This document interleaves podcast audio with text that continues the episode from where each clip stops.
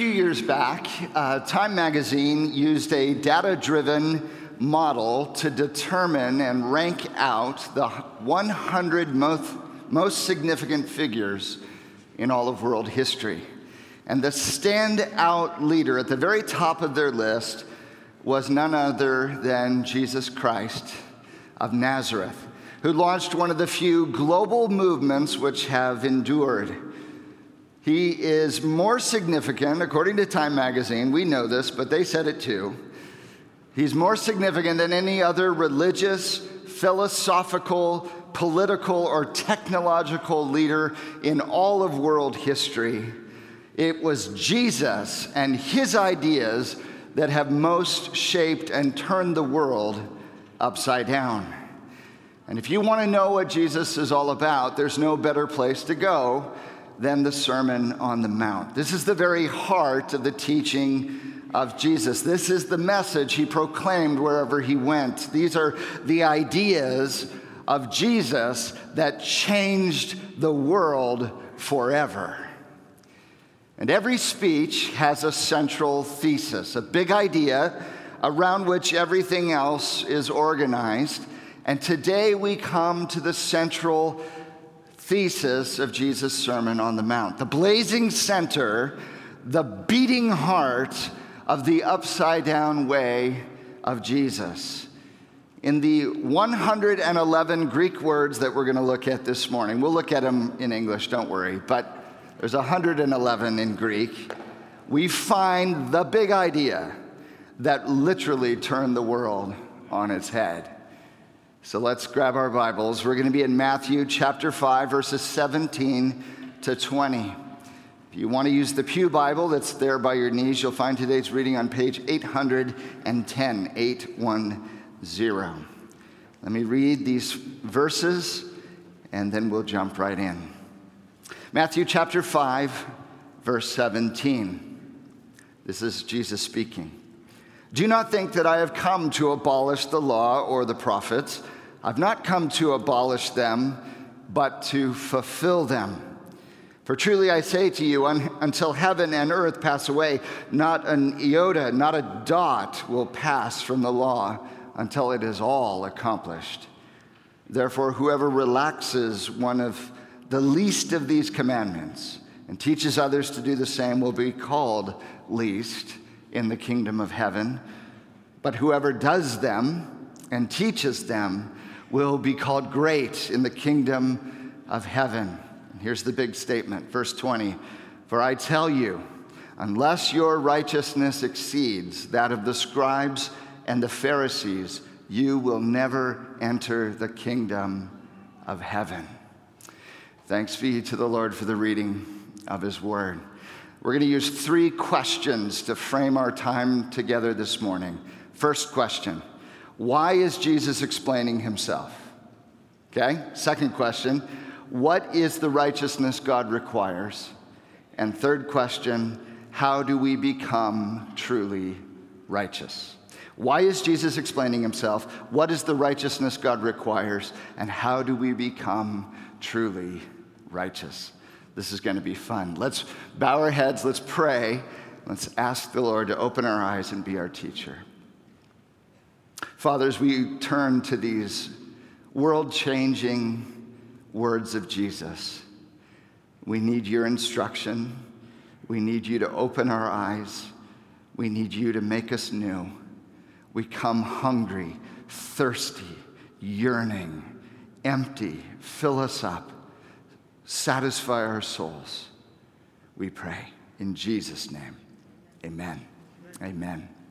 First, why is Jesus explaining himself? Why is Jesus explaining himself? When Jesus says in verse 17, Do not think that I have come to abolish the law or the prophets, I've not come to abolish them, but to fulfill them. He's obviously seeking to clarify his position, right? He does not want to be misunderstood. Don't think that I'm here to abolish the law. That would be the law of Moses that Moses brought down, right? Ten Commandments, that whole thing. Don't think I'm here to abolish the law of Moses or the prophets, all the prof- prophetic literature and revelations that came that are encapsulated in the Old Testament scriptures, right? The, the law and the prophets together, that's a shorthand for the, the Old Testament, the Bible at that time, the Jewish scriptures. Do not think I'm here to do away with the Old Testament scriptures.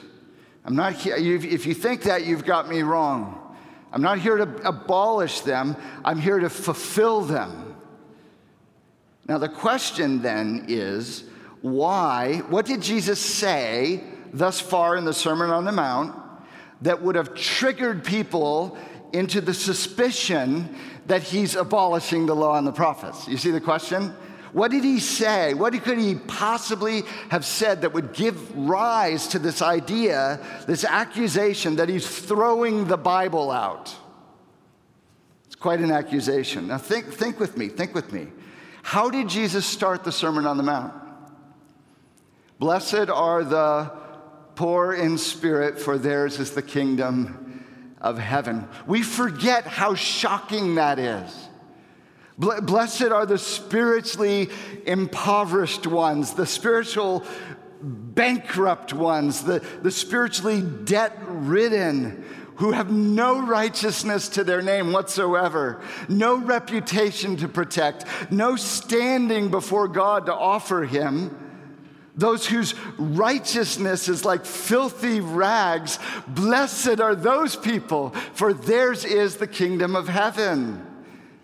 If you were to ask Jesus' audience, who's the poster child for the kingdom of heaven?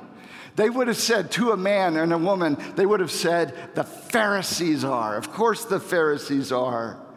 They're the poster childs of the kingdom of heaven. There's nobody more studious in the scriptures than the scribes and the Pharisees. There's no one more meticulous in their obedience and their religious fervor. There's no one who's more obviously righteous on earth, more deserving of the kingdom of heaven than the Pharisees. The Pharisees taught everyone that the way to live in and usher in the kingdom of heaven was to obey the law and the prophets with meticulous care. And that God would see your striving for righteousness, all of your efforts, and He would respond by giving the blessings of the kingdom of heaven. And no one was better at striving than the Pharisees. No one was better at being really, really good than the Pharisees. They were the most righteous people on earth, or so they thought.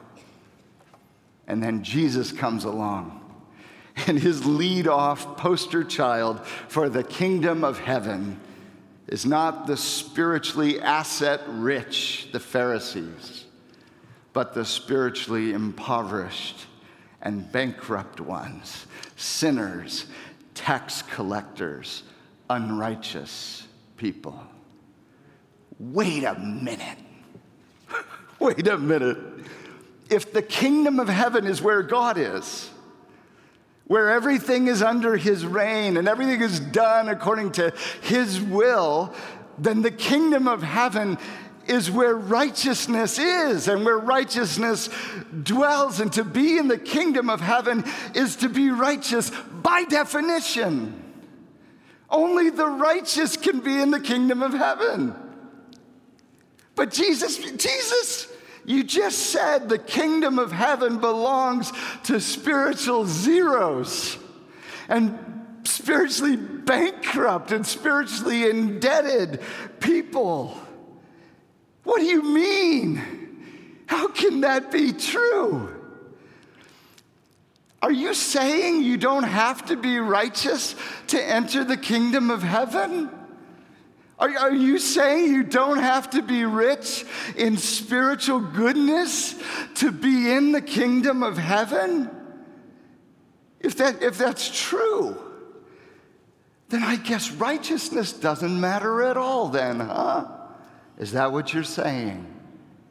That all the law in the Torah all that right living in the covenant of God that doesn't matter? All the prophets of Israel who came along and taught the people, called them to righteous living before God? Are you saying None of that matters? Are you saying, Jesus, it can't be true. Are you saying that the righteous standards of God in the law and the prophets no longer matter? Are you relaxing the commandments of God? Are you lowering the standards of righteousness of God? Are you letting stuff slide? Are you abolishing the law and the prophets? You, you see how they got here? And Jesus says, No.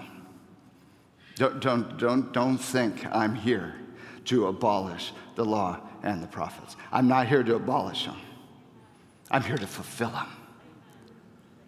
Don't misunderstand me. I'm abolishing nothing. I'm destroying nothing. I'm setting aside nothing. I'm emptying out nothing. The righteous requirements of God, I'm not getting rid of them. I'm not getting rid of the law and the prophets, but I will fulfill them. I'm here to bring the law and the prophets to their appointed purpose and goal. I'm here to bring them to fullness. I'm here to bring them to completion. I'm here to bring it to maturity. I'm here to bring them to fruition. I'm here to fulfill the righteous requirements of God that have been recorded in the Holy, Holy Scriptures. I'm not here to end the law and the prophets, but I am here to bring them to their appointed end. It's a difference. Jesus came, friends, not to abolish or relax the righteous requirements of God, but that they might, that they might be fulfilled and accomplished in Him. And to drive Jesus' point home, Jesus affirms two, endure, two enduring, uh, he affirms the enduring importance of the law and prophets, the Word of God, with two definitive statements here. Here's the first one, verse 18. For truly I say to you, until, earth, uh, until heaven and earth pass away, not an iota, not a dot will pass from the law until it is all accomplished. He says the word of God stands forever, it endures, it's, it's trustworthy and true, down to the smallest letter, iota, that's the smallest letter in Greek. It's the ninth letter in the Greek, Greek alph- alphabet. Or the smallest stroke of a pen, just a dot, like dotting your I, just a small tick on a, on a letter. God's word will be accomplished down to the, to the very smallest and most minute point. Because God's word, he says, is even more durable than heaven and earth. Do you realize that the word of God undergirds and precedes all of reality? God spoke and everything came into being, which means God's word, his promises, are more durable than everything you see, taste, touch, and experience. You can take him to the bank. Jesus says, I'm not abolishing the law and the prophets. Nobody can do that. It will all be accomplished. Second affirmation here, verse 19. Therefore, whoever relaxes one of the least of these commandments and teaches others to do the same will be called least in the kingdom of heaven. But whoever does them and teaches them will be called great in the kingdom of heaven. He says, Look, in the kingdom of heaven that is at hand in my coming, that's on offer, that I'm bringing into the world, the righteous requirements of the law and prophets are being upheld. In the kingdom of heaven, if you relax even the least of the commandments, the smallest ones, and give other people permission to do the same, you'll be the very least in the kingdom. You will not be honored. You'll be the least in the kingdom of heaven. But if you uphold them and teach others to do them, you will be honored as great. So far from relaxing the law of God, I am here upholding the law of God in the kingdom of heaven. Don't, don't get me wrong. I'm not lowering God's standards of righteousness. If anything, I'm raising them. Verse 20 For I tell you, unless your righteousness exceeds that of the scribes and Pharisees, you will never enter the kingdom of heaven. what? Are you kidding me, Jesus? Nobody's more righteous than the Pharisees. They're the best of the best. They're the purest of the pure. They're the righteous of the righteous. You're saying that our righteousness has to exceed theirs, or we'll never enter into the kingdom of heaven? What, Jesus, what is it that God wants of us? What is it? What is the righteousness God requires? Second question What is the righteousness God requires? If our righteousness must exceed that of the scribes and Pharisees if we are to enter into the kingdom of heaven, then we need to know what that righteousness is. Yes? Oh, please tell me you want to know. We need to know what that righteousness is. Yes? Yes. What is the righteousness God requires? First, let's define righteousness, okay? The word for righteousness is dikaiosune. you want to try that? Say dikaiosune after me. Ready? One, two, three. Dikaiosune. Well done. You know Greek now. All right. It means righteousness, goodness, virtue, justice. It is a theological matrix of ideas encapsulated in this one concept, this one word. It has an inward disposition, righteousness on the inside, that toward God especially, at, that is expressed outwardly toward other people. And then righteousness has both an individual and a corporate dimension. Let me just walk through those four, four things inner, outer, individual, corporate, okay?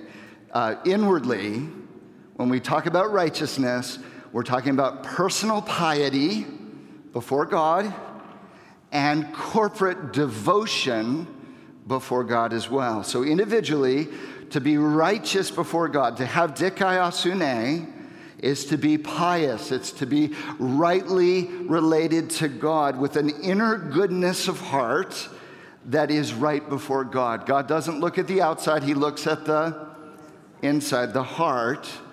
And so God looks for righteousness in here worship, faith, surrender, holiness. That's what righteousness means. Then, when we're together with other people, that inward righteousness takes on a life of devotion and worship in the community of faith. In other words, we gather together and we can be a righteous people, right? Not just individually, but collectively. We can be a righteous people who live rightly before God in faith and worship and holiness and devotion to Him, living rightly before God in the world as a people. Okay, so individual, corporate righteousness. Then there's outward righteousness, which shows up in the world. It's now coming out of our lives in the way we act, the way we behave, and it looks like personal ethics and corporate justice. Personal ethics and corporate justice. So, personally, when I'm living rightly before God, rightly oriented before God, then I treat other people rightly as well, right? And I live rightly before God in the world. I do what is right and what is good and what is just and what is holy. In other words, I, I, live according to the right standards of God as I interact with other people. So much of the Ten Commandments are about how we treat each other, right? That is righteousness working its way out. That's our ethics. Then, as a group, we form a culture of what's permissible and what's okay and there's a communal value of justice that we treat one another rightly before God as creatures made in His image, redeemed by His blood, and made members of one forever family in Him. To be right with God, we then live justly with one another. This is all encapsulated in the central idea of dikaiosune, righteousness. Are you with me? It is holistic. It is, it is thick, this understanding of righteousness. It is to be right before God in the goodness of our inner life, both in our piety and then collectively in our devotion as a people. It is, it is when we are right before God in the goodness of our outer life, in our ethics as individuals, and corporately in our justice with one another. So, you want to know what the righteousness that God requires, just look at the word. To be truly right with God, truly right before God, is to have real goodness on the inside of you which then flows outwardly into all of our relationships so that the people around us are drawn in contagiously toward a life of devotion and justice toward one another. It is goodness at the very core of who we are in, in all dimensions of our life. It is a righteousness that goes all the way down and goes all the way out. This is the kind of true righteousness which springs from our hearts and permeates all of our lives. This is the righteousness that is at home in the kingdom of heaven. This is the righteousness that exceeds that of the scribes and Pharisees. This is the kind of righteousness we desperately need. Now, in the Sermon on the Mount, Jesus will now and we'll look at this in the coming weeks, he will give illustrations of what this kind of heart righteousness looks like. And each one of these illustrations is introduced with the same formula. You have heard it said, but I say to you. You have heard it said, but I say to you. You've heard it said, do not murder. But I say to you, don't even be angry. That's the righteousness you need. Not even getting angry in your heart. You have heard it said, don't commit adultery.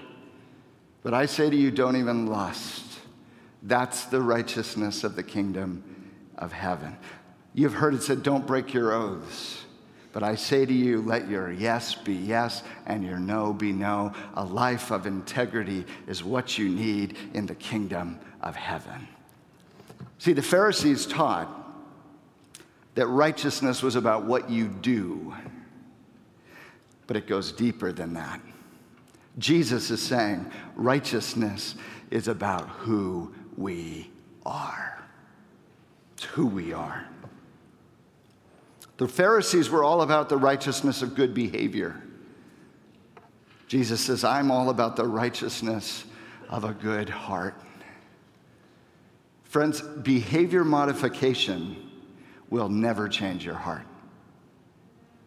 Behavior modification will never change your heart, but our changed heart will always change behavior. Matthew, 5, Matthew 7, this is the end of the Sermon on the Mount, near the end. Matthew 7, 17 to 18, Jesus says this So every healthy tree bears good fruit, but a diseased tree bears bad fruit. A healthy tree cannot bear bad fruit, nor can a diseased tree bear good fruit. You see what Jesus is saying? It's a metaphor. Behavior is the fruit, the heart is the root. Healthy hearts bear good fruit, good behavior. Diseased hearts bear bad fruit, bad behavior.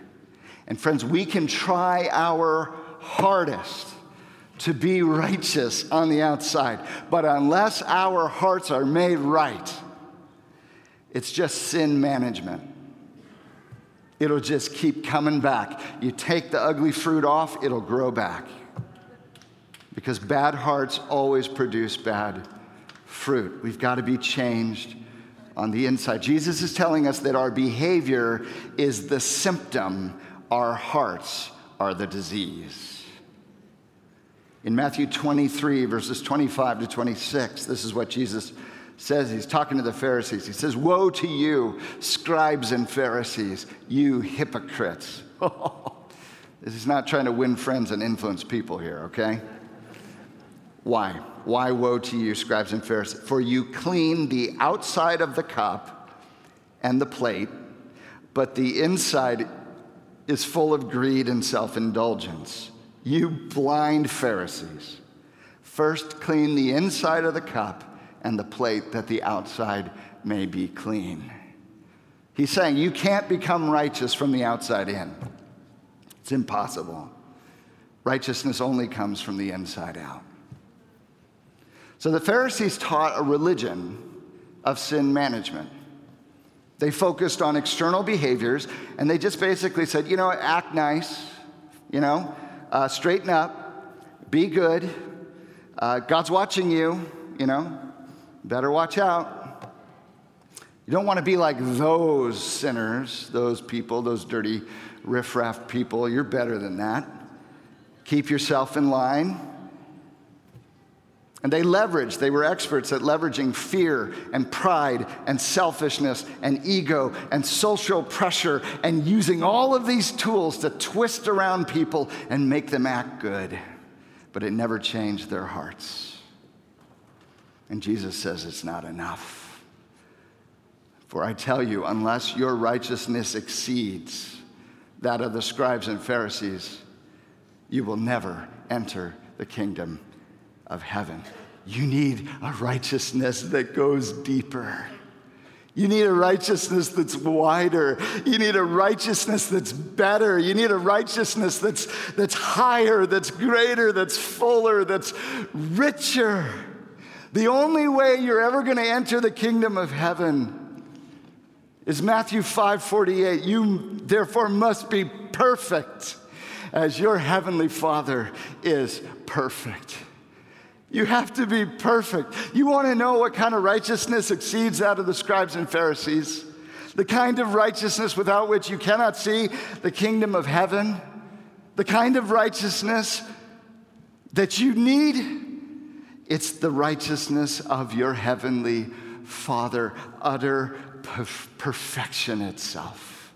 You need a heart of pure inner goodness that flows naturally into a life of outer righteousness. This is the righteousness of the kingdom of heaven. This is the righteousness the law and the prophets were after all along. This is the righteousness that exceeds that of the scribes and Pharisees. It's the righteousness of God Himself.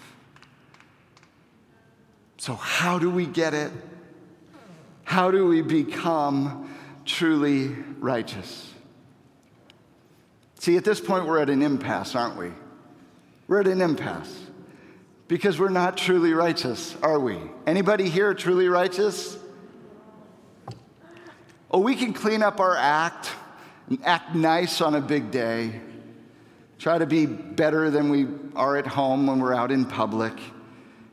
But at the core of who we are, our main problem keeps coming back. And that's that our hearts are a sinful, intractable mess.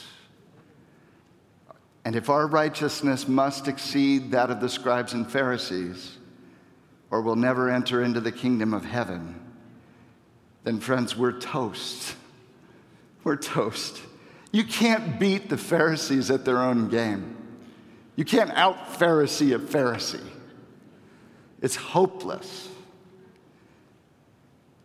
But, but then Jesus did say, Blessed are the poor in spirit, for theirs is the kingdom of heaven. Which sounds like there's hope for spiritually bankrupt sinners like us. But how? How is it possible that the kingdom of heaven can belong to the spiritually impoverished people, and at the same time, our righteousness must exceed that of the scribes and Pharisees if we're ever to enter the kingdom of heaven? How does that work? If we must be perfect as our Heavenly Father is perfect, how is it that we can be blessed as the poor in spirit who who have the kingdom of heaven. How do you put those together? Jesus, which one is it? Do we need to be spiritually perfect or spiritually impoverished? Which one? And Jesus says, Yes, both. It's the only way. You have to be both. Repent, for the kingdom of heaven is at hand. Stop the way you're thinking about righteousness. It's upside down. You've got it all wrong. Change the way you're living. Change the way you're thinking. The righteousness of God, the kingdom of heaven, it's at hand. It's right here. It's on offer in me. Come to me. Come poor and empty and helpless and broken and grab a hold of me in desperation. Believe in me, trust in me, follow me because I alone am the righteousness of God. I alone have the true goodness of God inside and out.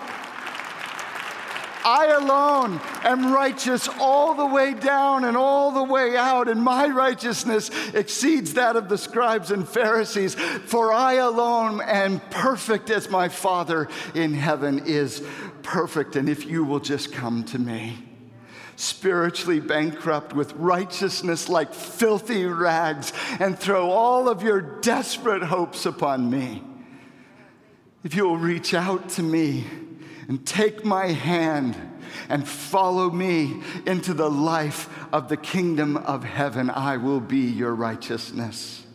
I will be everything you need before God. Follow me, and I will be more than enough for you. See, friends, Jesus came not to abolish the law and the prophets, but to fulfill them in himself. The righteous requirements of God are fully met in Jesus Christ. He is the righteousness that exceeds that of the scribes and Pharisees, and it is a righteousness that is freely offered to all who will trust in Him. This is the great beauty of salvation. Salvation has three phases, three chapters. The first is what we call justification. Justification, that by grace through faith in Christ, we are clothed with the perfect righteousness of Jesus. 2 Corinthians 5:21 says, "For our sake God made Jesus, him Jesus, to be sin who knew no sin, so that in him we might become the righteousness of God. Do you realize what that's saying? In Jesus Christ, Jesus went to the cross and he offered his life as a substitute for us. He died in our place and for our sake. He bore all of our sin and shame upon us and rose again to make us right with God so that we might be children of God now and forever. And when He did that, He took all of our sin upon Himself, and in exchange, He gave us, by grace, His own perfect life of righteousness. He covered us with His life his perfect righteousness, so that, as Paul says, we might become the righteousness of God. You are in Christ the righteousness of God. We are declared righteous before God by grace through faith in Christ. And God's word is trustworthy and true. It is more definitive than everything you see, taste, touch, and interact with. The word of God is unchanging, it will be accomplished. So when God says, You are righteous in my Son, it is finished. It is finished.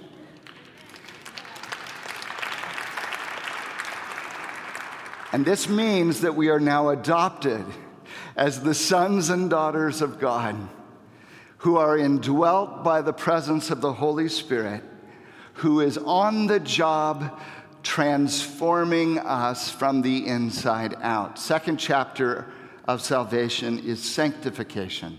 Sanctification. By grace through faith in Christ, we are now being conformed to the righteous image of Jesus. Not only are we righteous in Christ because we're declared righteous, by the power of the Spirit as He leads and guides and transforms us from the inside out, we are becoming more and more like Jesus.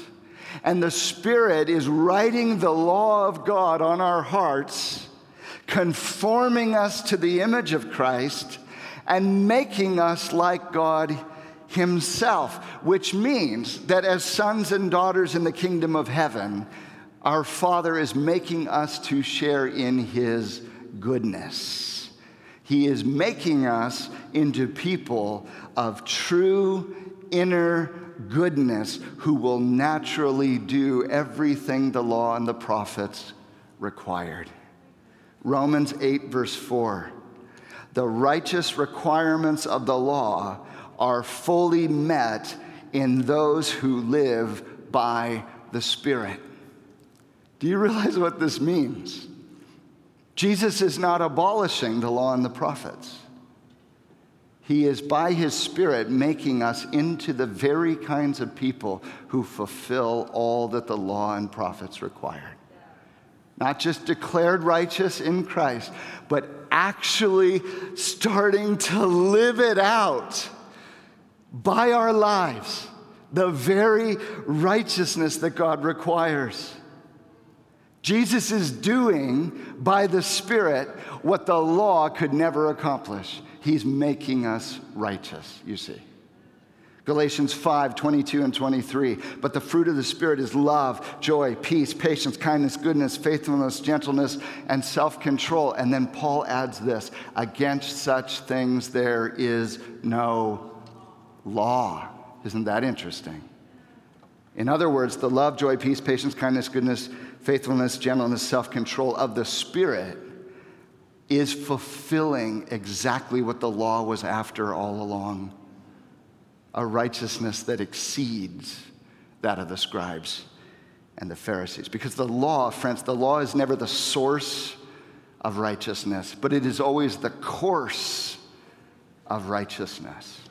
We don't get righteousness from the law, but when we act righteously, it is in accordance with the law, you see? Because the Spirit always exceeds what the law requires. Have you noticed this? Under the law, it was do not murder. Under the Spirit, it's don't even be angry.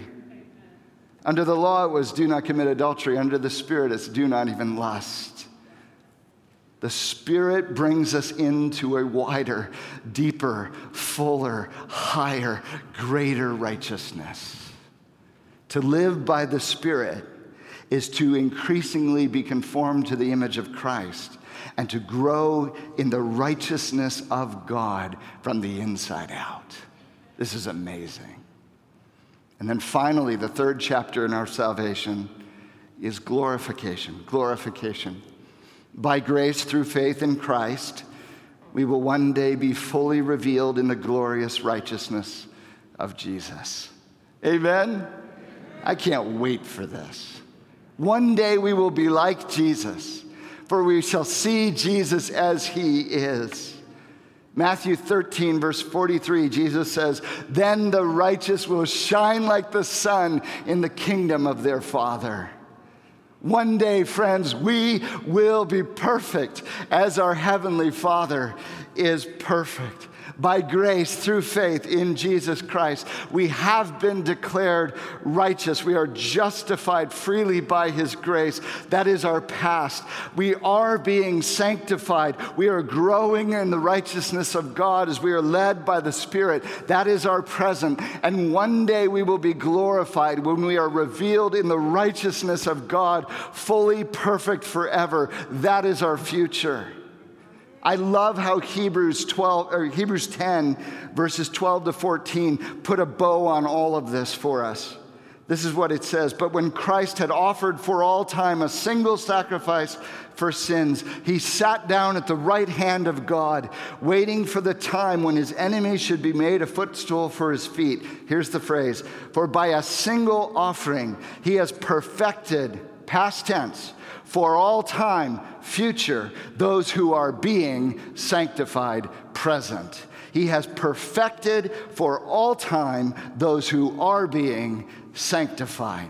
Do you see your salvation, past, present, and future, is covered by the righteousness of Jesus and Jesus alone?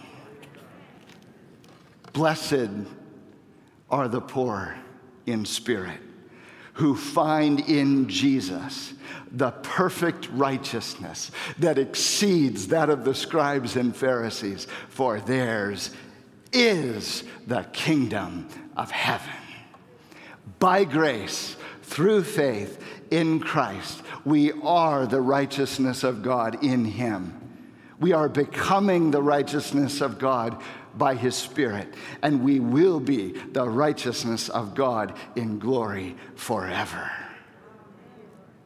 Friends, here's the bottom line God intends to make us like Himself. Do you know how audacious this is? You know what a mess we are? God is in the business of taking ordinary, sinful, hopeless, spiritually bankrupt people, people like you and me, and turning them into glorious sons of God, titans forever. C.S. Lewis writes this in Mere Christianity The command, be ye perfect, is not idealistic gas, nor is it a command to do the impossible. He is going to make us into creatures who can obey that command. So, friends, won't you trust Jesus as your righteousness? Won't you lay down your filthy rags and grab a hold of Jesus alone? His righteousness is all that matters. It's the only thing that matters. Friends, won't you follow the Spirit into the righteous life that God wants for you? To conform you to the image of Christ? Where's the Spirit prodding and probing and convicting and challenging and calling you? Won't you yield and surrender and obey? The life of the kingdom of heaven is yours if you will step into it. Won't you hope in your Father's glorious eternal righteousness that is coming? Won't you set your sights and aim on the glories of standing for, before Christ in perfect righteousness? That this is better than whatever your 10 year plan is. It's glory. It's what Jesus wants for you. It's what your life was made for. Don't settle. You were made for glory, eternity in the presence of God. Friends, the righteousness of God is our past, present, and future by grace through faith in Christ. It is our everything. Jesus is our everything. Amen? Amen. Let's pray.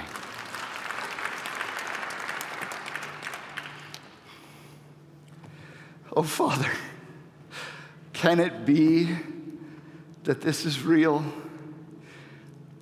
That you have a glory and a future and a hope and a life and an eternity far beyond these shores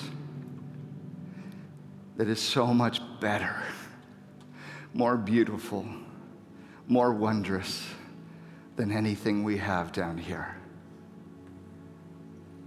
This audacity of the kingdom of heaven to sweep nobodies, less than nobodies, liabilities into the kingdom of heaven and crown them with glory. Who would have ever thought? And yet in Jesus it is true. Help us live in to this beautiful story by grace through faith in Christ, who was our righteousness through and through from beginning to end and our only hope. For it's in his name we pray. Amen. Amen.